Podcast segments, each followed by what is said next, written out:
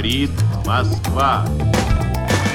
Il fallait que je lise, il fallait que je comprenne. Il n'y a pas d'argent magique. Fuga dal mercato azionario con le borse in profondo The rosso. higher you go, the fewer women there are. Nous ne parlons forcément pas de la même Europe.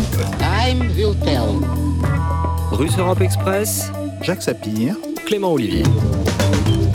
Prise de la Bastille, révolution française de la finance, revanche des petits porteurs contre les loups de Wall Street, David contre Goliath ou encore Spartacus du 21e siècle. Les qualificatifs ardents n'ont pas manqué dans la presse et les analyses depuis la fin janvier l'affaire GameStop, cette attaque coordonnée de particuliers contre les fonds spéculatifs de la bourse de New York, une opération qui a fait couler beaucoup d'encre et quelques sueurs froides au monde de la finance, des boursicoteurs ordinaires volant au secours d'une entreprise qui leur est chère, en difficulté dans l'économie réelle et agressée par les vautours donc sur les marchés et qui se retrouve à faire exploser le cours de son action pour faire perdre de l'argent aux hedge funds au nid de tous. Mais cette histoire est-elle aussi binaire qu'elle y paraît? Est-elle réellement une défaite pour Wall Street? Pourquoi et comment a-t-elle pu avoir lieu? Et que dit-elle de la financiarisation de l'économie et des éventuels troubles à venir? Bienvenue dans Europe Express. GameStop. GameStop. GameStop. GameStop. Un forum de discussion qui se revendique autant de l'écran Bloomberg que de 4chan, des internautes qui boursicotent via une application qui s'appelle Robin des Bois, le tout dans le but de faire tomber des traders qui spéculent sur le cours d'une chaîne de magasins de jeux vidéo sur le retour parce qu'ils s'estiment les victimes de la crise de 2008. Avant que l'affaire GameStop ne finisse en série sur Netflix, on a pensé qu'il fallait qu'on vous l'explique. Bonjour Jacques Sapir. Bonjour Clément. Et on a le plaisir d'être aujourd'hui en compagnie non pas d'un, mais de deux anciens traders. Bonjour Anis Lajnef. Bonjour. Vous avez notamment été opérateur de marché à la Société Générale, dans le même département qu'un certain Jérôme Kerviel, un monde que vous avez quitté il y a quelques années. Euh, et on vous connaît maintenant euh, surtout pour votre travail de vulgarisation critique, notamment sur euh, votre blog chez Mediapart, et puis beaucoup euh, sur Twitter. Puis également avec nous, euh, Gilles Mito, bonjour. Bonjour. que les internautes euh, connaissent mieux sous le nom de Eureka, Eureka avec un H. Euh, votre chaîne YouTube très suivie, vous, euh, vous aussi donc ancien trader et auteur récemment d'un livre de vulgarisation, tout sur l'économie ou presque. C'est paru euh, chez Payot en juin dernier. Merci beaucoup euh, à vous deux messieurs d'être euh, des nôtres aujourd'hui. Vous savez qu'on reçoit beaucoup, souvent des, économistes universitaires. On tenait sur ce sujet particulier à entendre des gens comme vous qui ont eu les mains dans le cambouis des marchés. Vous, vous êtes l'un comme l'autre déjà beaucoup exprimé sur vos canaux respectifs pour expliquer cette euh, affaire aux non-initiés. On va essayer de pas vous faire trop vous répéter. Et c'est donc cette fois-ci Jacques Sapir euh, qui s'y colle, Jacques, votre, euh, votre édito, plutôt que hum, les termes romantiques que je mentionnais tout à l'heure. Est-ce qu'on ne pourrait pas dire plutôt que c'est une guérilla, une, guerre asymétrique, euh, cette affaire? Et puis de quoi s'agit-il? Alors effectivement, effectivement, on peut parler de, guerre asymétrique, on peut aussi parler de guerre par personne interposée. Parce que voilà, nous allons effectivement parler de ce qui pourrait passer pour une belle histoire euh, de vilains fonds vautours, paris sur la baisse du cours d'une société. On dit alors qu'il la short, ce qui revient à dire qu'il se positionne comme vendeur de son action alors qu'il n'en possède pas, espérant de la sorte faire baisser le cours pour pouvoir racheter cette action sous son cours de vente annoncé, tout cela se faisant avec un profit significatif. C'est une spéculation banale en bourse. Une spéculation banale, mais une spéculation coordonnée à l'ère d'Internet. Alors, c'est là où effectivement euh, quelque chose a changé. Parce que là, des petits porteurs réunis sur un forum de trading décident de faire capoter l'opération. Ils en amènent d'autres, ils font monter le cours de l'action, faisant perdre beaucoup d'argent aux vilains fonds, obligés de racheter l'action plus cher qu'ils ne comptaient la vendre. Le spéculateur est puni, les petits ont triomphé des gros. Fin de l'histoire Euh, pas exactement, selon vous. eh bien non. Euh, tout d'abord parce que sur ces forums de trading, il y a certes des petits porteurs, mais il y a aussi euh, d'autres spéculateurs. L'opération se révèle, quand on l'analyse, beaucoup moins claire qu'il n'y paraît.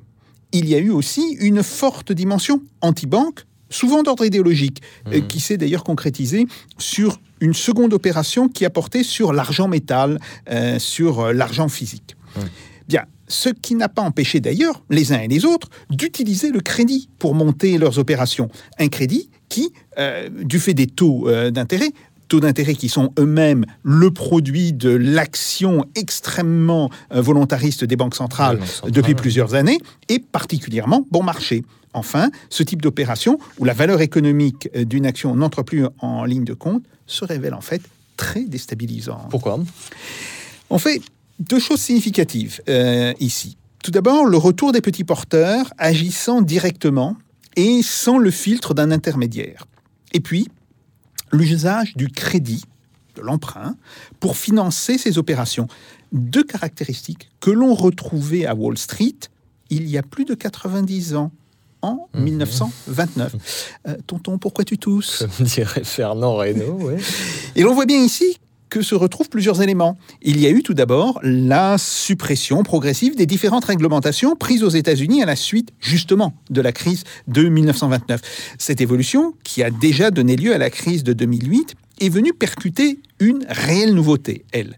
Celle justement des forums de tr- trading qui permettent à des milliers, voire des millions de personnes de communiquer ensemble. Ce n'est donc plus la horde ou herd, qui est un terme absolument euh, courant, si vous voulez, dans le, dans le langage de Wall Street, mais c'est au contraire le principe de la meute. Nous avons donc, d'une certaine manière, les effets de l'argent à bon marché, fruit des politiques des banques euh, et des banques centrales.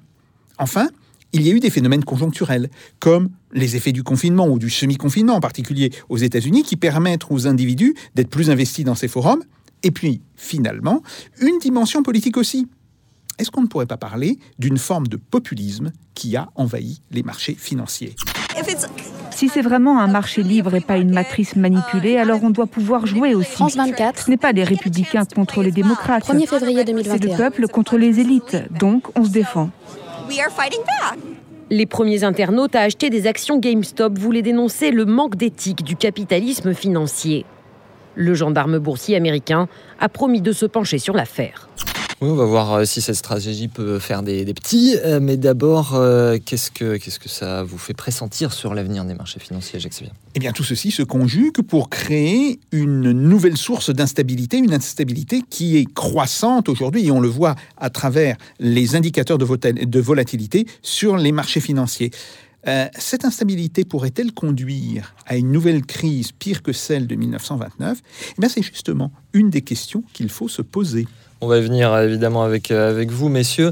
Euh, D'abord, on a évidemment beaucoup parlé dans le traitement de, toute cette affaire. On a beaucoup parlé de comment ces gens se sont mobilisés sur Internet pour sauver cette chaîne de distribution GameStop de, jeux vidéo. L'ironie de cette affaire, c'est que le slogan de cette entreprise, c'est Power to the Player. C'est- un petit peu ça qui s'est passé. On va, on va voir en tout cas si c'est ça qui s'est passé.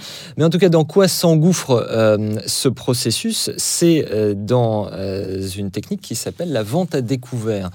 On en a aussi pas mal parlé, mais peut-être qu'il faut dire deux mots là-dessus pour les mo- moins initiés de nos auditeurs. Euh, Gilles Mito, est-ce que vous pouvez nous expliquer ce que c'est qu'une vente à découvert? Alors, la vente à découvert, comme l'expliquait Jacques Sapir, c'est euh, une stratégie qui consiste à gagner de l'argent quand le cours de bourse baisse. Alors, pour faire ça, il faut vendre avant d'acheter, pour pouvoir vendre haut et puis racheter plus tard, plus bas.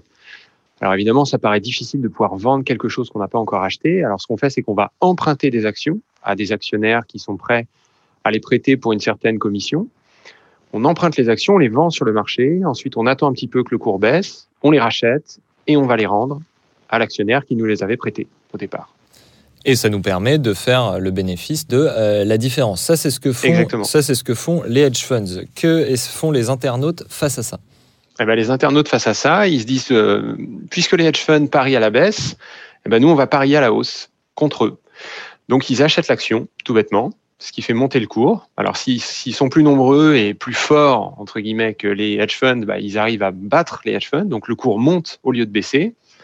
Et puis, euh, il se trouve que les hedge funds, eux, euh, doivent payer la différence, mais dans l'autre sens, cette fois. Donc, vous imaginez que on pense que les hedge funds, les, les deux qui se sont fait attraper par cette affaire GameStop, euh, avaient shorté autour de 20 dollars l'action. Donc pour eux, le gain potentiel maximal, bah, c'était 20 dollars. Hein, mettons que l'action tombe à zéro, elle peut pas tomber plus bas. Et en fait, l'action s'est envolée à euh, 30, 40, 50, elle est montée jusqu'à plus de 300 dollars. Euh, bon, on pense qu'ils sont sortis bien avant ça, ils ont coupé leurs pertes bien avant ça, peut-être autour de 40 dollars l'action seulement. mais ça fait quand même 100% de perte pour eux. Anis Lagenef, oui, ce, ces ventes à découvert, euh, c'est quelque chose qui peut sembler très décalé par rapport à l'économie réelle. Euh, on n'imagine pas dans la vie réelle vendre quelque chose qu'on ne possède pas. En fait, il y, a des gens pour qui c'est naturel ces choses-là. Moi, quand je suis arrivé en salle de marché euh, et que été junior, c'était vraiment pas naturel. On ben, m'a appris par exemple ce que c'est que la vente à découvert ou un prix qui est moins 4 à moins 3. Je dis, pardon, moins 4 ou moins 3, c'est quoi? Si j'achète à moins 4, est-ce que je dois déverser de l'argent ou recevoir? En fait, on est complètement perdu au départ. Et euh, il y a une certaine symétrie dans la finance qui n'existe pas dans la vie réelle. Si, euh, c'est ce que j'explique, si j'ai un ami qui me dit cette maison, euh, je l'ai achetée, elle, vaut un million d'euros, euh, par politesse, je vais dire, OK, ben, super pour toi. Mais dans la finance, on peut lui dire, mais je suis pas d'accord du tout avec toi. C'est, c'est vraiment, elle vaut pas ce prix-là. Pour moi, elle vaut 600 000 euros et boum, je la. Et donc, on peut pas le faire dans euh, la vie réelle, mais on peut le faire dans la finance. Ces choses-là, néanmoins, ont une logique, c'est-à-dire que hum, c'est pas simplement pour faire des choses absurdes que ces ventes à découvert existent. Pourquoi elles existent? Est-ce que c'est euh, parce qu'il y a une confiance dans les marchés financiers pour faire émerger le juste prix euh, et que ces ventes à découvert permettraient de dégonfler des bulles? Ben, C'est un peu leur justification, c'est que euh, d'un côté, on a l'effet de levier. Jacques en a parlé. Et donc, le, fait qu'il y ait de l'effet de levier, les gens peuvent emprunter de l'argent pour décupler leur pari à la hausse. Et euh, la, fable nous dit que euh, la, vente à découvert permet justement de ramener au juste prix, à sa juste valeur, le prix d'une action. Donc, ils ont une justification dans cet environnement euh, de marché qui est justement de, de déficience des marchés. C'est-à-dire que ils sont là pour euh, ramener à leur juste euh, valeur les prix qui auraient monté trop. Et il y a une deuxième justification, c'est un peu euh, du darwinisme, c'est que si une société doit faire faillite, eh ben, ces hedge funds agissent comme des brigades qui font le ménage pour nous débarrasser de toutes les sociétés qui ne seraient pas rentables. Ce que vous appelez une fable, c'est, on va dire clairement, c'est la théorie économique dominante, hein, d'inspiration alors diverses, mais néoclassique, et puis évidemment l'école de, de, Chicago. Sauf que ces ventes à découvert, eh bien, elles permettent euh, également de, euh, d'attaquer, par exemple, à l'époque la Grèce, euh, ou d'attaquer les dettes publiques. En fait, je voulais préciser quelque chose parce qu'on parlait de marché financier juste avant. Euh, L'idée derrière les marchés financiers, c'est vraiment de dire euh, on ne connaît pas la juste valeur des choses, donc on va demander à tout le monde ce qu'ils en pensent. Donc chacun va pouvoir essayer de donner son avis sur ce que vaut telle ou telle entreprise. Et donc ceux qui pensent que ça vaut, euh, ça doit valoir plus achètent, et ceux qui pensent que ça devrait valoir moins vendent. Et donc, c'est ça derrière l'objectif de la vente à découvert. C'est-à-dire, euh, pas besoin d'être propriétaire pour donner son avis sur la valeur des choses. Euh, si on est d'avis que ça doit monter, on achète. Et puis, si on est d'avis que ça doit baisser, eh bien, on vend. Alors, le problème de cette euh, mécanique-là, qui peut sembler intéressante, on se dit, bon, c'est vrai, après tout, c'est un peu, ça paraît démocratique, on demande à tout le monde. Alors, la seule différence, c'est que celui qui a plus d'argent euh, donne plus son avis, forcément. Hein, c'est pas une personne, une voix, hein, c'est un dollar, une voix. Donc euh, les plus riches ont davantage droit au chapitre. Et puis évidemment, l'autre problème, c'est que gagne celui qui est d'accord avec la majorité. Et là, on revient avec euh, le, le, paradoxe qu'avait évoqué Keynes déjà, c'est le concours de beauté. C'est donc, vous avez une audience qui doit voter pour la future Miss France, donc celle qui normalement, qui trouve la plus, la plus jolie, je sais pas, la plus intelligente, la plus à même de représenter la France, d'accord? Chacun est supposé donner son avis, sauf qu'ensuite vous dites à cette audience que ils vont gagner de l'argent si jamais ils choisissent la Miss France, celle qui sera effectivement élue. Non pas donc, celle coup, que eux aimeraient voir élue, mais celle qu'ils pensent que les autres éliront. Exactement. Donc finalement, maintenant, je ne donne pas mon avis sur qui devrait être Miss France, j'essaie de deviner comment tous les autres membres de l'audience vont voter. Et tous les autres membres font exactement la même chose. Et donc, si ça se trouve, tout le monde vote pour telle Miss alors qu'en fait, ils y croient pas du tout. Ils sont juste persuadés que les autres pensent à ça. Et on essaie, on tombe dans une espèce de, de serpent qui se mord la queue. Et donc, on n'arrive jamais à avoir une véritable opinion euh, avec les prix en bourse. Quoi. Anis. Alors, déjà dans les, euh, dans les effets de meute qu'il y a comme ça. Alors moi j'étais sur les marchés quand il y a eu euh, la Grèce et que petit à petit on a attaqué la Grèce, après on a attaqué l'Espagne, l'Italie, le Portugal, etc.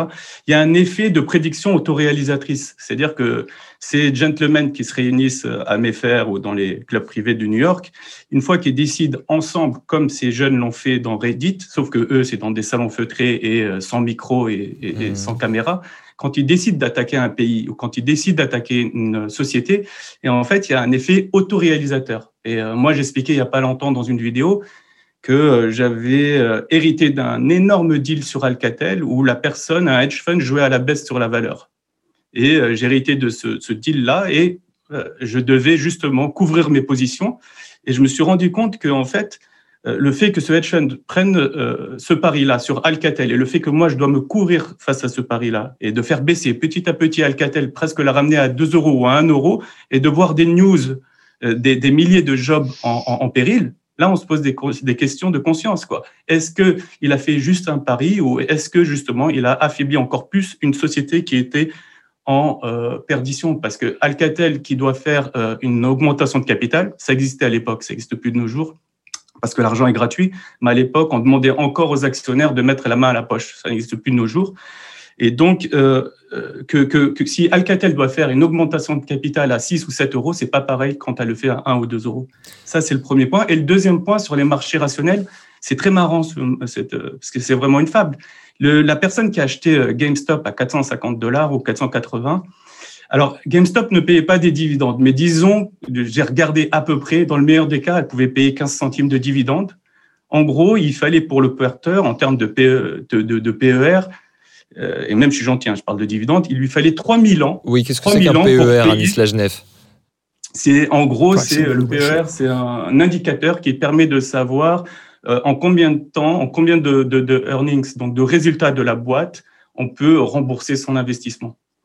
Et, et, et donc, euh, il fallait normalement, en dessous de 10, c'est une société qui est pas chère. Entre 10 et 25, c'est à peu près raisonnable. Au-dessus de 25, c'est soit spéculatif ou soit on s'attend à des énormes entrées d'argent futur. C'est ce qui est arrivé quand il y a eu la bulle Internet, Facebook, par exemple, qui ne faisait pas de résultats, mais on s'attendait à ce qu'ils en fassent euh, dans le futur. Là, il fallait 3000 ans. C'est-à-dire que le PER était à 3000. C est, c est, c Donc, quand on parle d'efficience des marchés, c'est une blague. Bah après, le, le, le, marché a ramené GameStop de 480 dollars à 50 dollars. Il a mis un peu plus de, de réalité dans, la, dans le prix de l'action. C'est-à-dire, Jacques Sapir, que ces ventes à découvert n'ont pas qu'un effet de photographie, euh, mais également un effet performatif, un petit peu parfois ce qu'on reproche aux sondages, c'est-à-dire qu'ils oui. ne font pas que constater quelque chose, mais ils influencent la réalité. Oui, tout à fait. Et, et je crois qu'il y a une leçon extrêmement importante, c'est ce qu'on appelle effectivement l'autoréférence euh, des marchés. Euh, les marchés financiers, la bourse, tout ce qu'on veut, euh, ça fonctionne fondamentalement euh, dans un système d'autoréférence. Et dans ce système d'autoréférence, ce qui importe, c'est celui qui, à un moment donné, a la plus grande légitimité pour prendre la parole. Même si cette parole est complètement fausse, hein, même si ce qu'il dit euh, euh, ne vaut pas tripette en réalité.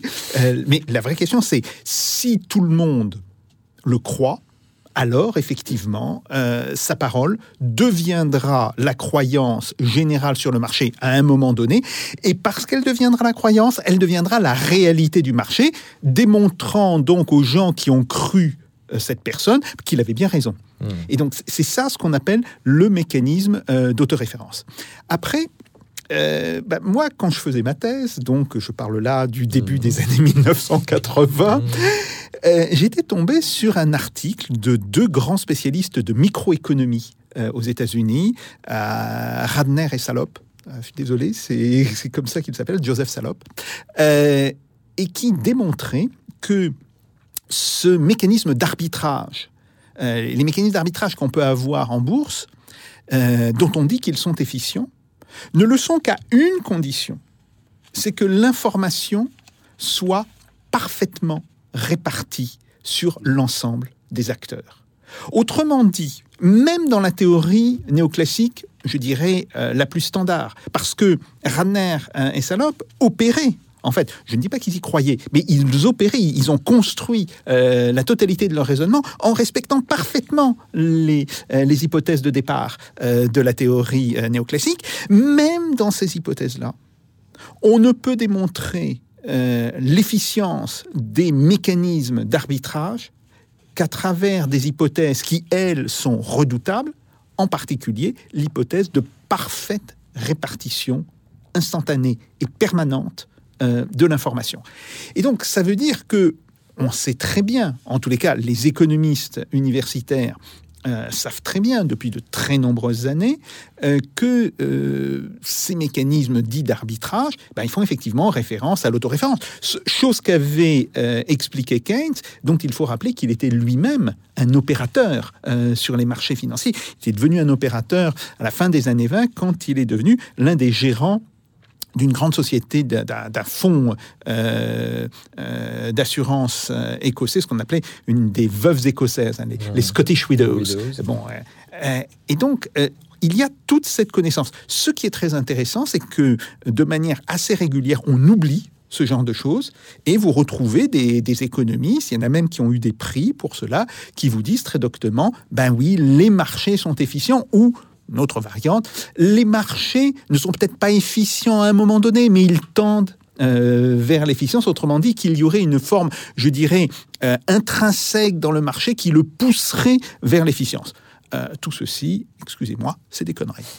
Alors, euh, Gilles Mito, euh, euh, puisque effectivement on peut douter de cette efficience des marchés, ça ouvre aussi des portes donc pour cette mobilisation telle qu'on telle l'a vue. Et il faut justement nous expliquer la spécificité de ce qui s'est passé.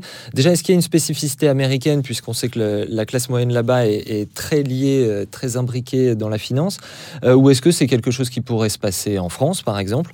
Et puis peut-être un mot sur cette application qui a été utilisée par ces gens qui s'appelle Robinhood. Donc littéralement Robin Alors, euh, la, la première question, est-ce que ça pourrait se passer en France? Moi, j'avoue que je saurais pas dire. En fait, là, ce qui se passe, c'est qu'on a vraiment des gens qui sont des, disons, des petits porteurs, euh, qui communiquent sur un forum internet et qui décident tous ensemble de dégainer leur smartphone, euh, sur laquelle ils ont une application qui s'appelle Robinhood, qui leur permet d'accéder au marché financier et donc d'acheter des actions GameStop.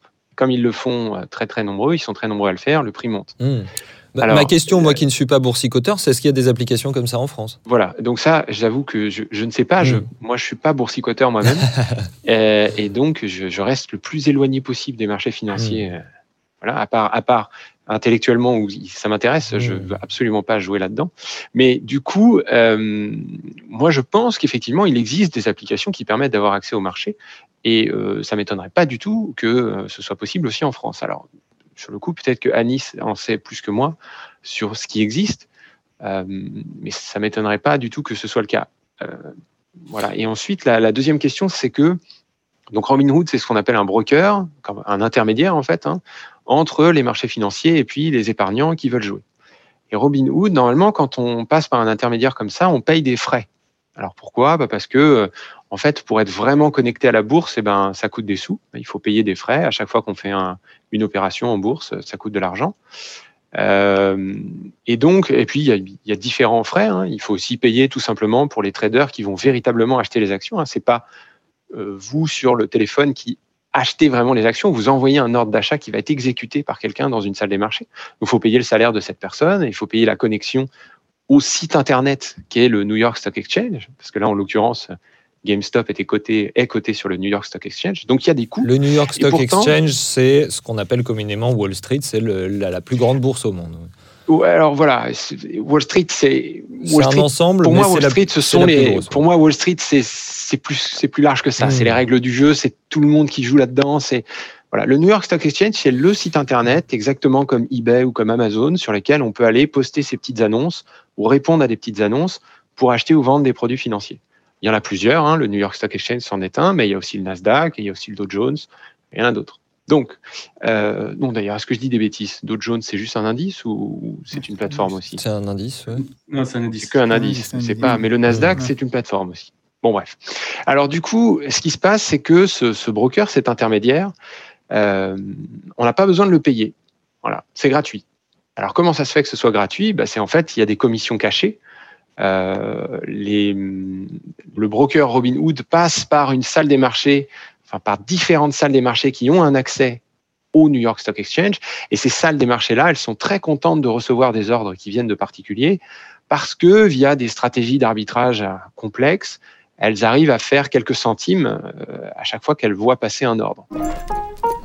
Vous croyez que vous n'êtes pas fait pour être investisseur On fait tous des investissements. Le matin, à midi, et... Attendez, quelle heure il est On fait tous des investissements de court terme, des investissements de long terme. On diversifie nos placements, on analyse nos gains et nos pertes, et on tâche de voir la situation dans son ensemble. A besoin de devenir un investisseur. Vous l'êtes déjà depuis que vous êtes né. Donc, ça a l'air gratuit comme ça pour, euh, pour les particuliers. En fait, ça l'est pas. Il y a une commission cachée. Et cette commission, elle est vraiment cachée parce que derrière, ça va, ça va faire les bénéfices de cette salle des marchés qui est un peu plus loin dans la chaîne des événements que Robinhood. Et on ne sait pas vraiment. Euh, oui, qu'est-ce que ça a comme conséquence, justement? Bah, les conséquences, c'est juste que c'est moins transparent. Voilà, quand on passe par un broker qui fait payer une commission, on sait combien euh, il nous prend. Là, on ne sait pas. Mais en fait, ce que vous dites, c'est qu'on s'attaque à Wall Street avec les outils de Wall Street. Là. Oui, exactement. En fait, Wall Street, pour moi, c'est les, c'est tout un système, c'est les règles du jeu. Donc, euh, on peut pas s'attaquer aux règles en jouant avec les règles. Enfin, en jouant selon les règles. Ça, tempère déjà ce côté anti-système. Ce que vous dites, on va, on va poursuivre là-dessus. Peut-être une, réaction d'abord d'Anis Lajnef. Juste pour compléter euh, sur euh, Robinhood, en fait, la, la, rémunération de Robinhood se fait d'une façon, c'est qu'elle vend les données, premièrement, de deux façons, pardon. premièrement, elle vend les données. Alors, ça fait quoi de vendre les données? Par exemple, moi, si je vais sur Google et euh, je tape, euh, je sais pas, euh, maillot de foot, voilà, je vais avoir des annonces et c'est comme ça que Google va se rémunérer. Moi, quand je m'appelle John et que lundi, je suis tout le temps en forme et quand j'achète une action, je gagne tout le temps, mhm. cette information-là, je vais la donner mhm. à Robinhood qui va la vendre à Citadel. Et encore mieux, moi, quand je m'appelle John et que j'achète une action en même temps que Rémi qui habite à Los Angeles, 90% du temps, tous les deux, quand on, achète la même action au même moment, on a raison à 90% du temps. Ça, c'est une info qui vaut de l'or. Et donc, c'est pas du front-running pur, mais c'est une aide à la décision. Et ce que fait euh, derrière Citadel, c'est euh, des, calculs matriciels énormes et compliqués où elle va essayer de répliquer euh, le rendement de chaque utilisateur. Et en vérité, qu'est-ce que fait Citadel grâce à Robinhood? C'est qu'elle traite les personnes, elle traite pas les actions. C'est-à-dire qu'elle va le traiter in fine les actions, mais avant, elle va traiter, voir chaque utilisateur de Robinhood comme, sans connaître son nom, hein. ça peut être des pseudonymes ou pas, c'est pas important, ou ça peut être un numéro, une identification. Elle va le voir comme un petit euh, trader et elle va créer un portefeuille de traders et elle va essayer justement de, maximiser ou d'optimiser, c'est des, des problèmes d'optimisation, ce gain. Alors, je ne sais pas si ça c'était très clair, mais c'est très important. Voilà comment euh, Robinhood se fait de l'argent en mmh. vendant des datas. Et deuxièmement, quelque chose d'assez euh, classique dans le, marché des applications. Euh, euh non, prétendument gratuites. C'est incroyable parce que ça, en fait, c'était très classique dans le monde des hedge funds. Par exemple, moi, mmh. j'ai un copain, un jour, il a fait une, un rendement mais incroyable, genre 16%, il s'est fait virer. Je lui ai demandé, mais, mais c'est pas possible, ils sont sans pitié dans les hedge funds. C'est parce qu'il y avait des personnes qui, chaque année, faisaient les mêmes rendements que lui, mais toujours mieux que lui. Et alors, ils ont gardé celui qui a fait euh, moins 7 ou moins 8% cette année-là. Pourquoi? Parce que si, en cas de crack, celui-là va faire du 100%. Mmh. Et donc, ce qu'ils font, c'est justement des optimisations qui rentrent en compte le rendement et la corrélation. Donc, ça, c'est un peu technique, mais c'est juste pour euh, dire que l'info vaut de l'or. Et voilà ce qu'ils vendent, ils vendent de l'information. Et deuxièmement, ils vendent aussi ce qu'on appelle le flux. C'est-à-dire que moi, si je suis un market maker et que euh, j'ai un petit de Robinhood qui veut acheter ça et ça va face à mon portefeuille interne ou face à un autre client externe, je les croise et je me prends euh, le bid offert, c'est-à-dire je prends euh, une marge. Voilà comment ils se font de l'argent sur les, les gènes.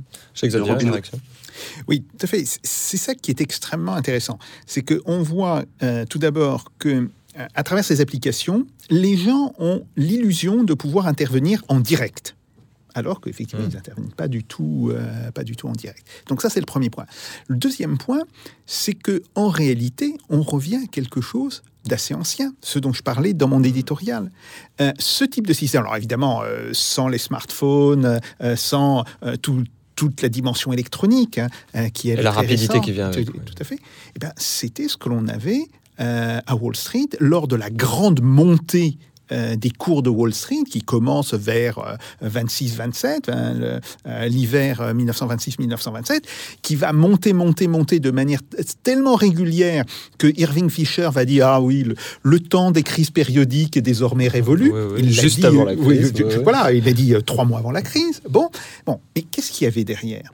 Il y avait le fait que on avait alors des classes moyennes, des classes moyennes supérieures, hein, mais les classes moyennes supérieures, c'est pas la même chose que les gens très riches. Et avant, ce qui se passait, disons, euh, jusqu'à 1918-1919, c'est que la bourse était quand même réservée à des gens très riches, euh, des avocats, des agents de change, bon, etc. Là, c'est des classes moyennes qui ont commencé justement à jouer en bourse et un certain nombre d'entre eux se sont mis à jouer en bourse, non pas avec leur propre argent, mais avec de l'argent emprunté. Ça aboutit euh, à la crise de 1929 et suite à quoi il y a eu toute une série de réglementations qui ont été prises en 1933-1934, réglementations qui ont été par la suite abolies essentiellement de euh, 1990 au début des années 2000. Donc ça, il y a, le premier point, c'est euh, toute cette modernité, elle renvoie en réalité à quelque chose d'assez archaïque. Le deuxième point, c'est effectivement qui peut jouer en bourse. Et là, on voit une véritable différence entre le comportement des Européens et le comportement des Américains. Aux États-Unis, euh, l'usage de la bourse, alors pas dans les classes populaires, si vous voulez, ça c'est un mythe, même pas dans la fraction inférieure des classes moyennes, mais néanmoins euh, dans les classes moyennes supérieures, voire euh, si on descend un petit peu le, niveau médian des, des classes moyennes, est lui beaucoup plus répandu. Il y a euh, tout d'abord des raisons institutionnelles qui font ça. Euh, le fait qu'aux États-Unis, euh, si vous voulez d'une certaine manière placer votre argent, c'est pas tout à fait aussi facile qu'en France. Les banques aux États-Unis sont soit des banques d'affaires, bon ça vous n'y avez pas accès normalement, soit ce sont des banques locales, régionales, dont la stabilité peut tout à fait être euh, sujette à caution. Donc, les gens sont constamment à la recherche euh, d'une forme de sécurisation de leur placement. Euh, J'ai par exemple toute une série de collègues, et vous savez que bon, un jeune professeur d'université, bien sûr, il gagne sa vie, et- mais il ne fait pas partie de ce qu'on appelle les gens réellement riches. Ben, euh, dès qu'ils ont eu un enfant, pour lui payer ses frais de scolarité, Ses futures études, voilà, ouais, ouais, ouais. ils ont commencé à ouvrir un portefeuille boursier. C'est-à-dire, c'est ce que vous décrivez, c'est pas seulement la financiarisation de l'économie dont on parle souvent dans cette émission, mais une- de la société Tout aussi. à fait, c'est une financiarisation des ménages, une financiarisation de la Et ce à société. quoi on assiste ici, est-ce que c'est du coup une conséquence de ça? Tout à fait. Et ça, je pense que malgré tout, ça reste assez spécifique aux États-Unis. euh, et ça n'a pas encore percolé euh, en Europe et ça ne pourrait pas euh, percoler. La deuxième raison, c'est que en fait, il y a aujourd'hui une telle baisse des rendements euh, globalement, et on le voit par exemple, une manière assez simple de sécuriser son épargne aussi, c'était d'acheter des obligations. Euh, Aujourd'hui, les obligations, euh, elles rapportent de moins en moins. Donc, euh, il, y a, il a pu y avoir une forme de déplacement d'une partie de ces petits acteurs du domaine très sécurisé des obligations vers le domaine des actions.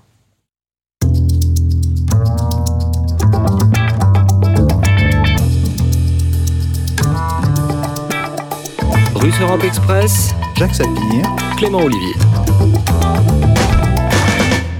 Euh, Gilles Mito, peut-être un mot sur euh, euh, ces gens qui ont fait cette euh, attaque pour sauver euh, GameStop. Euh, on sait qu'il y a certaines personnes dans cette affaire, et notamment la personne qui, qui l'a lancée, qui a gagné énormément. Qu'est-ce que vous en pensez?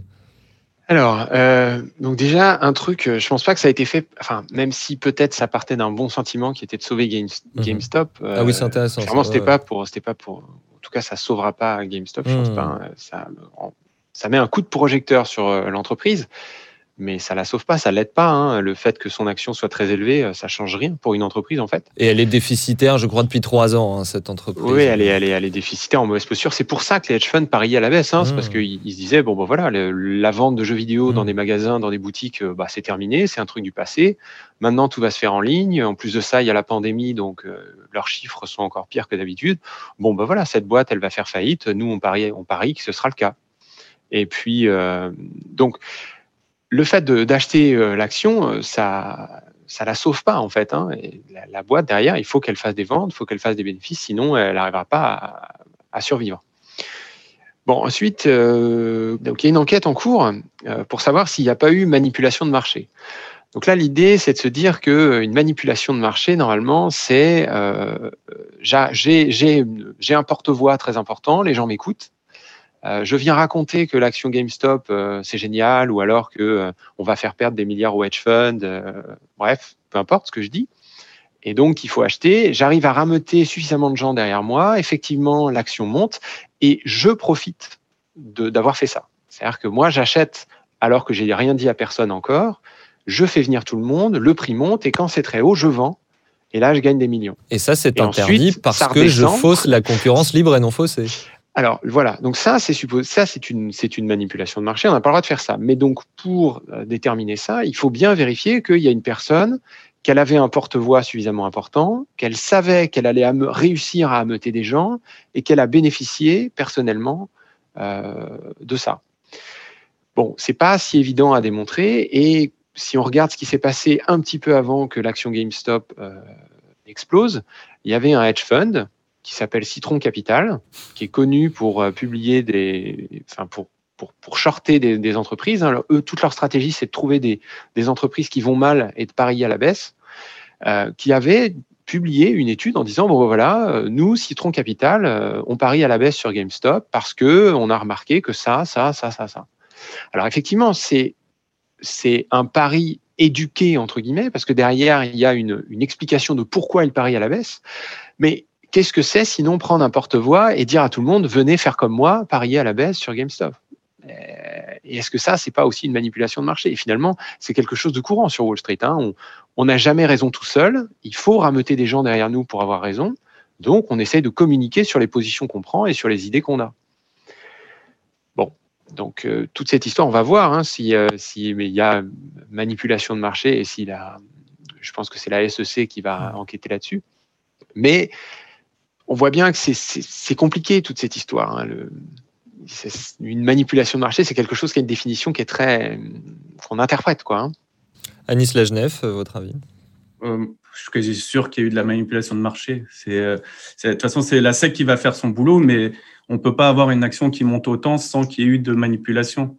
Euh, euh, Il y, a, il y a- il y a- il eu des gens très bien informés. Je ne pense pas que le boulanger euh, américain sait qu'il doit aller acheter des call options sur euh, telle valeur et ça ne s'est pas fait pour des tout petits montants. Ça s'est fait pour des énormes montants. Après, alors, il y a aussi des hedge funds, ce qu'on appelle les event driven, c'est que eux, ils ils agissent quand il y a un événement. Donc, eux aussi ont pu venir, ont pu analyser la situation. C'est des requins qui attaquent d'autres requins, qui sont mis avec les sardines pour attaquer les requins. Mhm. Il y a aussi, euh, il, y a, il y un esprit de revanche dans cette histoire. Euh, alors, euh, il y a eu un peu, alors c'est un peu le mythe, mais des gens qui étaient fiers d'avoir fait des millions pour sauver l'honneur de leurs parents qui avaient été virés par les banques à l'époque où il y avait le- le- le- la, la crise de 2008 où on, on reprenait les maisons aux gens. Mais il y a aussi la revanche, par exemple, de Elon Musk, qui est très, très suivi sur les réseaux euh, sociaux. Il suffit qu'il dise juste le nom de la boîte. Et là, il n'a même pas dit GameStop, il a dit GameSpunk. Et voilà, elle a pris euh, 50, 100%. Et donc, c'est euh, Elon Musk qui est le PDG de Tesla et qui a une dent contre la finance. Et c'est devenu un peu euh, la, cellule cancéreuse de toute cette, euh, folie financière et euh, qui en veut à tous ces euh, fonds spéculatifs qui ont attaqué sa société, toutes ces banques d'investissement qui ont sous-coté et sous-noté sa société. Il en veut énormément à ces gens-là. Il veut attaquer le système, que ce soit contre les euh, vendeurs à découvert ou que ce soit contre euh, le dollar en euh, quasiment une fois par semaine faisant la publicité d'une crypto-monnaie. Oui, Gilles Mito, c'est-à-dire que est-ce qu'on peut vraiment dire que c'est une victoire des adversaires de la financiarisation cette affaire? Non, non. Alors moi, je pense pas du tout. Hein. Je pense qu'encore une fois, hein, la, la, finance, c'est un système. Ce sont des règles du jeu. On peut pas jouer avec les règles de la finance et gagner contre la finance. Quand on joue à la finance, on fait gagner la finance. Donc enfin, quand on joue à Wall Street, on, fait gagner Wall Street quoi qu'il arrive. Donc, pour donner un peu des, euh, pour nuancer un peu certains, mmh. Cette histoire de David contre Goliath, on peut voir que, euh, donc par exemple, on a vu qu'il y a un fonds d'investissement qui s'appelle donc Citron. Là, j'en parlais tout à l'heure. Citron, ils ont parié à la baisse quand ça valait 20 dollars. C'est monté à 40. Ils sont sortis. Ils ont perdu. Ils ont fait 100% de pertes. Bon, alors eux, ok, ils ont perdu. On prend un autre fonds d'investissement qui s'appelle Melvin. Melvin Capital, eux aussi, ils ont dit qu'ils avaient perdu des milliards. Alors, on ne sait pas si c'est que sur GameStop, c'est probablement sur une multitude d'actions, parce qu'en fait, il n'y a pas que l'action GameStop qui a été ciblée par ce raid, entre guillemets. Euh, mais donc, eux, ils ont perdu des milliards, et il se trouve que ce hedge fund, euh, il est détenu en partie par une société qui s'appelle Citadel. Bon, donc Citadel a perdu des sous, parce que Citadel a dû aider son hedge fund, Melvin, qui perdait de l'argent. Mais de notre côté, Citadel, c'est la salle des marchés qui récupère les informations de Robinhood. Donc, Citadel a gagné des sous quand le raid a eu lieu parce mmh. qu'ils sont passés par Robinhood. On ne sait pas qui gagne, qui perd vraiment. Euh, il y, a, des jeux de participation un peu partout, donc c'est très difficile. Autre chose aussi, il y a un autre fonds d'investissement très gros qui s'appelle Fidelity. Fidelity ils, avaient, Fidelity, ils avaient 13% des actions GameStop. Et puis maintenant, quand on regarde sur Bloomberg, j'ai lu ça tout à l'heure, euh, ils ont 0%. Bon, bah eux, euh, ils ont vendu quand ça valait 100, 150, 200, on ne sait pas, mais mmh. ils ont fait une fortune. Et ils sont tout à fait, ça c'est Wall Street, hein, y a pas de, ils font tout à fait partie de, Wall Street. Donc, euh, je veux dire, il n'y a pas de, on peut pas faire tomber Wall Street en utilisant les règles du jeu de Wall Street. Vous avez fait oui, une, longue vidéo sur cette affaire GameStop sur votre euh, chaîne mmh. euh, Eureka, vidéo qu'on recommande, et vous y dites effectivement euh, que Wall Street ne perd jamais à son propre jeu. j'accepte. Oui, oui, je vous en prie. perdu quand même là, parce que ah, Anis dans, dans ce cas extrême, tout n'est pas qu'une histoire d'argent, parce que dans ce cas extrême, c'est un phénomène exceptionnel qui a ramené un peu les spotlights sur la finance sur euh, les mécanismes, sur les pratiques. Et, moi, j'ai l'impression que c'est euh, c'est une mise à nu justement de, des mmh. pratiques de la finance. Symboliquement, ouais. Un, hedge fund, un milliardaire pleuré, euh, alors qu'il s'appelle Cooperman. Il est allé sur euh, Fox News ou CNBC, je ne me rappelle plus, et il pleurait. Oh, vous êtes cruel, Anis Lajnev. Ah non, c'est la vérité. Alors, j'ai ce qu'il a dit. Alors, c'est Leon Cooperman. Il a dit Les gens sont assis à la maison et ne rien faire. Leon Cooperman. Ils touchent leur chèque du gouvernement et ils achètent des actions sans commission et sans intérêt. CNBC. Je ne dis pas qu'ils sont stupides. 28 janvier 2021. Mais montrez-moi un type avec de bonnes performances régulières et je vous dirai voilà un type intelligent. Et cette histoire de justice fiscale que veut faire Joe Biden, c'est n'importe quoi. C'est une attaque contre les riches. C'est pas ça qu'il faut faire. Il faut arrêter de diviser les gens. Et, quand on sait euh, que symétriquement, euh, l'aide qu'a apporté la Fed au marché financier, que ce soit ici, la BCE ou là-bas, la Fed, les milliards qui ont été injectés, les milliers de milliards, même pas les milliards. Euh, par exemple, si on regarde la BCE, c'est quasiment 4 000 milliards. Là-bas, on n'est pas loin de 10 000 milliards avec la Fed. On se rend compte que ces gens qui pleurent quand ils ne gagnent pas et qui en changent les règles, parce qu'ils ont changé les règles en plein milieu de la partie, ça montre un peu leur faiblesse et leur folie euh, d'une certaine façon. Je sais que c'est méchant, mais c'est une, dure euh, euh, réalité. alors moi, je dirais aussi que du coup, ça met un spotlight sur la finance et ça donne envie à tout le monde de télécharger Robinhood et de donner ses données à Citadel et de participer. Et il y a autre chose aussi, c'est Elon Musk qui arrive là-dedans et qui dit GameStonk. Donc, il faut savoir, l'action était à 150. Elon Musk tweet un seul mot, GameStonk. Et le lendemain, elle monte à 300. Elle fait x2. il a 45 millions de followers sur Twitter. Donc, Elon Musk, il aime pas les shorts, mais son entreprise Tesla, elle vaut, elle vaut 834 milliards de dollars, plus de 800 milliards. Euh, bon, ça change tout le temps évidemment, mais elle vaut plus de 800 milliards. Il commence à faire des bénéfices à peine là. Oui, dans l'économie réelle, ils sont à peine à l'équilibre, hein, c'est ça. Ils, ils, commencent à faire des bénéfices en 2020 là, mais ils vendent, je sais pas combien de, dizaines ou centaines de fois moins de voitures mmh. que un euh, General Motors, un Toyota. et c'est la boîte, la, la, ça, ça, vaut dix fois, dix fois Volkswagen, un truc comme ça. Enfin, je veux dire, et lui, il, il, arrive et il dit oh, les shorts, ça devrait pas exister. Mais d'un autre côté, la valorisation de son entreprise, c'est quand même mmh. très très fort probablement juste une bulle et il adore ça, il surfe là-dessus. Donc voilà, c'est très nuancé. Je pense pas qu'il y ait vraiment de, de l'un contre l'autre et de mmh. tout ça. Ça fait partie d'un système euh, et dans ce système, il y a des gens qui s'opposent. Euh, et au final, le fait qu'il se fasse la guerre, ça profite au système. Jacques Sapir, on parle souvent d'économie casino, euh, et au casino, bah, c'est toujours la banque qui gagne. Oui, tout à fait. Tout à fait. Et, là, de ce point de vue-là, je, suis assez d'accord avec ce qui vient d'être dit. Hein. Euh, effectivement, euh, on ne peut pas prétendre lutter contre un système en utilisant entièrement, en tous les cas, les institutions de ce système. ça, c'est pas, ça, c'est pas possible. Maintenant, c'est vrai qu'il y a eu, d'une certaine manière, une défaite symbolique de certains de ces acteurs. Ce qu'il faudrait effectivement regarder, ce sont euh, les conflits au sein euh, du système. Bon, ça, euh, que cela les ait accélérés, c'est une évidence. Et puis, il y a surtout une autre dimension. Est-ce que ça ne pourrait pas permettre l'émergence d'une figure populiste ou ce prétendant populiste qui arrive dans les marchés financiers Ce que je veux dire, c'est que quand on regarde cette affaire GameStop, on est frappé de voir que euh, c'est en fait les mêmes ressorts que ce qui a permis l'arrivée au pouvoir euh, de Donald Trump euh, en 2015-2016.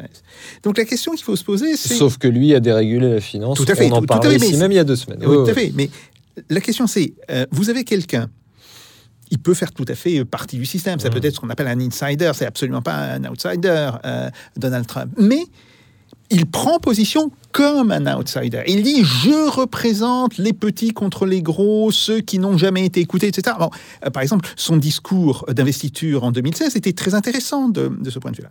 Et là, je me demande si euh, ce qu'on a vu euh, autour de cette affaire GameStop, ce n'est pas justement le, le, même mécanisme. Est-ce que certaines personnes, par exemple Elon Musk, ne vont pas euh, être tenté de prendre des positions en disant mais nous, je représente ces petits actionnaires qui sont spoliés par euh, ces fonds euh, vautours, ces fonds spéculatifs, alors qu'en réalité, il est lui-même le produit d'une spéculation, si vous voulez. Bon, mais d'une certaine manière, ça n'importe pas. Ce qui importe, c'est est-ce que les gens vont adhérer à son image. Et je le répète, hein, ce qu'on a dit tout à l'heure, nous sommes dans un système qui est absolument en autoréférence. C'est un système de miroir regardant euh, les miroirs.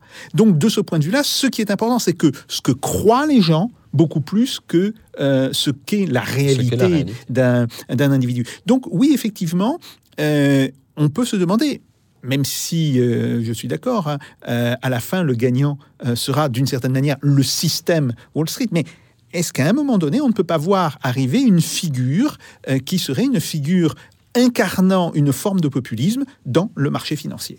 Anis Lajnef, euh, je vous laisse répondre. Et puis, est-ce que ça pourrait créer un précédent, cette méthode? Est-ce qu'on pourrait voir ça se reproduire?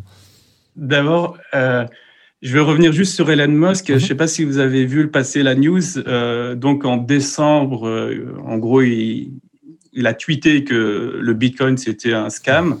Mhm. Et on vient d'apprendre qu'en décembre, sa boîte euh, Tesla a acheté pour un milliard et demi de Bitcoin. Donc derrière tout ça, il y, a de la, il, y a, il, y a, de la manipulation de marché et je pense qu'il va avoir beaucoup de problèmes avec la SEC. Il en a déjà eu dans le passé, il a eu une énorme amende euh, de, de 20 millions de dollars. Il a dû aussi laisser un peu sa place dans Tesla. Mais je pense qu'il là, qu'il risque d'avoir encore des problèmes un peu plus gros. Et en gros, Tesla qui achète du Bitcoin, moi, ce que j'ai dit, c'est que c'est un peu comme si de la cocaïne prenait de l'ecstasy. on a, on a, le, on a, on a euh, Tesla qui est passé en moins de 18 mois de 20 dollars à plus de 850 dollars. Donc, c'est une énorme bulle. Je ne sais pas si on se rend compte de, mmh. des chiffres, hein, c'est quasiment x 40. Euh, on a euh, Bitcoin qui est passé de 3000 dollars à 48 000 dollars ce matin. Donc, en un an. Et en fait, les marchés sont complètement dérégulé. J'ai constamment mes anciens traders qui m'appellent, un ce matin, il me dit, je piche plus rien. Et euh, en fait, on n'est plus dans, une, dans des conditions de marché euh, normaux, on ne piche plus rien, et euh, c'est vraiment pour eux déroutant. Alors, dévions de ma question originelle, est-ce que ça, ça vous inquiète sur une crise financière qui pourrait arriver de façon immédiate alors, pour, alors, je vais être encore plus alarmant que Jacques. Il a fait un parallèle avec 29, donc 29, c'est les effets de levier et cette, euh, cette liquidité, plus l'appât du quin et la cupidité des petits euh, investisseurs qui s'est emparés de Wall Street, là, on est dans une position bien plus grave. Il en a parlé à un moment, et j'ai envie d'appuyer sur ça, c'est que la, les marchés sont manipulés, qu'on le veuille ou pas. Alors, le mot manipulé, on peut le changer par euh, l'interventionnisme monétaire des banques centrales. Et que d'une certaine façon, la manière dont ils injectent la monnaie dans le circuit il l'injecte par les marchés financiers, ce qui crée une inflation des actifs financiers. À l'époque, quand il fallait injecter de la monnaie, ça se faisait par euh, le paiement des fonctionnaires, de l'armée, etc. Ça crée une inflation de la consommation. Aujourd'hui, c'est des actifs financiers.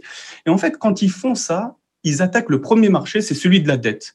Alors, il y a un mécanisme qui est super bien expliqué euh, par Gilles sur euh, sa chaîne Eureka, mhm. c'est que quand euh, on achète euh, des obligations, donc des dettes d'État, la BCE quand elle achète ou la Fed achète, ça fait baisser le taux implicite.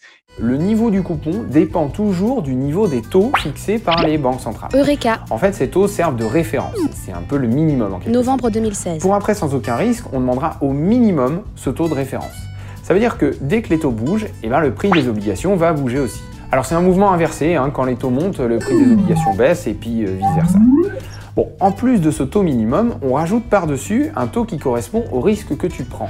C'est ça qui va poser problème. Plus l'entreprise à qui tu prêtes semble risquée, plus tu estimes qu'il y a une chance pour qu'elle ne te rembourse pas du tout, voire pas entièrement, plus tu vas lui demander un coupon important. Rappelle-toi, en finance, plus le risque est élevé, plus la compensation demandée est importante. Et donc, moi, je suis investisseur, je veux mettre de l'argent de côté pour ma retraite dans une assurance vie. Est-ce que j'ai envie d'avoir le rendement de l'Allemagne qui est à moins 0,8% ou celui de la France qui est à moins 0,5% sur 10 ans? Ben non, je ne veux pas. Et donc, il va y avoir un petit transfert, comme une onde qui se propage, des actifs des moins risqués vers les plus risqués. Donc, on passe vers les actions, on passe vers les actions folles comme Tesla, on passe vers les dérivés, et c'est une surenchère qui fait que l'argent fuit, non pas pour aller dans l'économie réelle, mais vers des actifs de plus en plus risqués, vers des dettes euh, euh, d'État junk, c'est-à-dire, euh, Gilles, comment on dit junk en français? C'est des dettes pourries, c'est des dettes pourries, c'est des... des dettes pourries, voilà, c'est des, dettes pourries, et donc ça crée de la turbulence, et cette turbulence, à un moment, on va la payer très cher, je pense. On arrive au, bout de cette euh, émission. Peut-être une ouverture sur, euh, pour revenir à notre sujet initial euh, de cette attaque coordonnée à propos de GameStop. Est-ce que pourrait créer un précédent? Est-ce que c'est quelque chose qui pourrait se multiplier? Est-ce que ce serait, question provocante, les gilets jaunes de la finance? Anis Lajnef, pour un dernier tour de table. Alors, je pense que le, les. Alors, j'habite en Angleterre, c'est hallucinant comme les gens ici, ils connaissent tous des marchés. Euh, tu, il y a ton plombier, il vient chez toi, tu lui dis je travaille dans la finance, il te parle. Euh, donc il y a une culture chez les anglo-saxons, une culture du pari, une culture financière, une culture des marchés qui est vraiment. Euh, donc si ça devait arriver, ça devrait plutôt arriver de l'autre côté de l'Atlantique, un peu moins du côté de l'Angleterre, parce que quand ils investissent, c'est un peu plus dans leur retraite, parce que c'est eux qui gèrent eux-mêmes leur retraite, etc. Mais ça peut arriver de l'autre côté. Euh, après, ça, moi, ça, par contre, je suis d'accord avec tout le monde. Je pense que c'est plutôt une fable. C'est plutôt des gens euh, qui, qui veulent pas détruire le, système, ils veulent pas être gilets jaunes, ils veulent, euh, comme on le voit sur les cryptos, ils veulent aussi, par appât du gain, se faire de l'argent, donc j'y crois pas trop. Ils ne sont pas porteurs d'un projet alternatif. Gilles Mito, vous croyez plutôt à la régulation qu'à la guérilla financière? Alors, je sais pas disons que pour répondre à la question des Gilets jaunes, moi je suis assez d'accord avec Anis, c'est-à-dire que pour moi les Gilets jaunes, ce sont des gens qui se révoltent contre un système, qui veulent en sortir, qui disent il faut changer les règles du jeu, il faut changer, euh, on n'aime plus jouer selon ces règles du jeu-là, donc on va se mettre sur les ronds-points, donc on va faire des choses qui ne se font pas d'habitude. Là, euh, là non. euh, voilà, on fait un raid sur une action, on l'achète. C'est un truc qui se fait tout à fait dans les règles de Wall Street. Il n'y a pas de problème. Donc moi, je je vois pas ça comme. Par contre, euh, est-ce que c'est une une espèce de sentiment d'injustice de se dire euh, ceux de Wall Street s'en mettent plein les poches alors que nous on n'y arrive pas? Peut-être. D'un autre côté, pour avoir les moyens d'investir comme ça euh, sur sur GameStop. euh, Peut-être que certains n'ont acheté qu'une ou deux actions, euh, je sais pas. Il faudrait voir si ça peut, si ça vient vraiment des, des classes les plus populaires. Je suis pas certain. Hmm. Euh, voilà. Donc le parallèle avec les gilets jaunes, je, je pense quand même que c'est deux choses très différentes. C'est deux événements très différents. Jacques Sapir. Oui, euh, alors, deux choses. Un, un, euh, ce qui m'interpelle quand même là-dedans, c'est d'abord euh, la possible émergence d'une figure euh, du populisme. Euh, et je dis, euh, je répète, euh, Trump, c'était pas du tout la, la figure attendue hein, d'un euh, populisme euh, aux États-Unis. C'est un héritier, quoi. Voilà. Oui, oui. Mais, mais néanmoins, il a incarné, il a incarné ce courant. Donc, il faut faire attention à ça. On peut très bien avoir quelqu'un qui soit parfaitement le produit du système et qui euh, cherche à incarner à un moment donné cette forme de révolte euh, anti-système ou disons euh, cette forme de ressentiment. Plus qu'une révolte, ça serait plutôt un Mmh, ressentiment euh, contre certains opérateurs et qui là-dessus je dirais, euh, accroissent de manière très très très forte le trouble et le chaos euh, dans le système. Bon, ça c'est un premier point. Le deuxième point, euh, ce qu'a dit Ja- euh, Lagenef, et c'est très juste, oui effectivement, les marchés sont aujourd'hui, bon, peut-être pas, je dirais, sous la, direction, mais ils sont très certainement euh, complètement, non pas manipulés, mais alimentés par les banques centrales. Si les banques centrales coupaient le robinet, il y aurait un effondrement immédiat tout à fait spectaculaire des marchés. Mais ce qu'il faut savoir, c'est que les banques centrales elles-mêmes sont devenues dépendantes des marchés.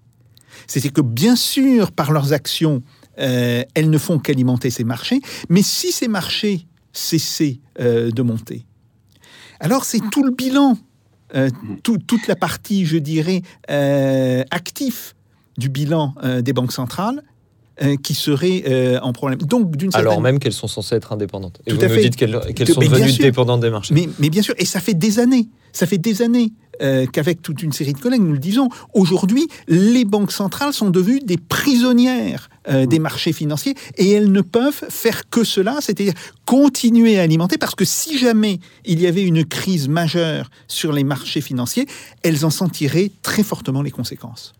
Gilles Mito, est-ce que oui, la situation euh, actuelle vous, vous inquiète?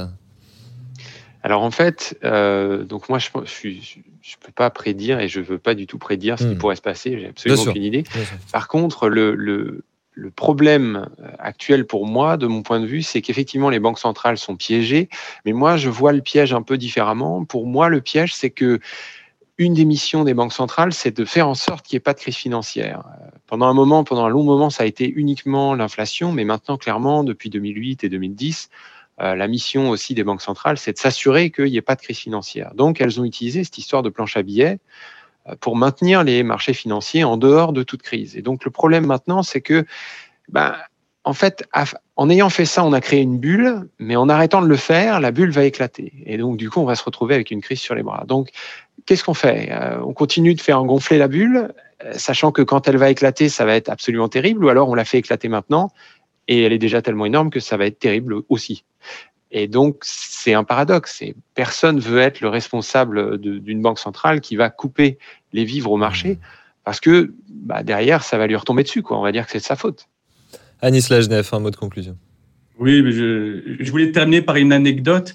C'est que on parle de cannibalisme financier euh, avec euh, la vente à découvert. Juste, euh, alors il s'appelle Plotkin, c'est le PDG de, c'est le fondateur et PDG de, de Melvin, celle qui a vendu à découvert GameStop.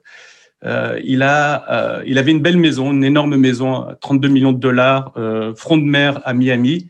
Et qu'est-ce qu'il a fait, ce monsieur? Il a acheté la maison à côté pour la détruire et pour construire un terrain de tennis. C'est juste pour donner une idée que voilà ceux qui agissent sur les marchés financiers, voilà ce qu'ils font dans la vraie vie. C'est-à-dire qu'ils ça ne lui suffisait pas d'avoir une énorme maison front de mer euh, sur euh, la, euh, la, la, la, plage de Miami. Il a fallu qu'il achète la maison d'à côté pour la détruire pour faire son terrain de tennis. Ben messieurs, merci beaucoup Anis Lajnef, Gilles Mito, merci infiniment à vous deux pour votre temps aujourd'hui. Anis Lajnef, on vous retrouve donc sur votre blog chez Mediapart, Gilles Mito sur votre chaîne YouTube Eureka, et puis en librairie Tout sur l'économie, ou presque, c'est donc toujours chez Payot. Merci bien sûr, euh, comme toujours à vous, cher Jacques Sapir. Merci. Une émission euh, Coups Humains, cette semaine encore par Jeanne D'Amato Pipo Pichi, qui vous disent à la semaine prochaine dans Russe Europe Express avec Jacques Sapir, et d'ici là, faites pas vos jets. Salutations.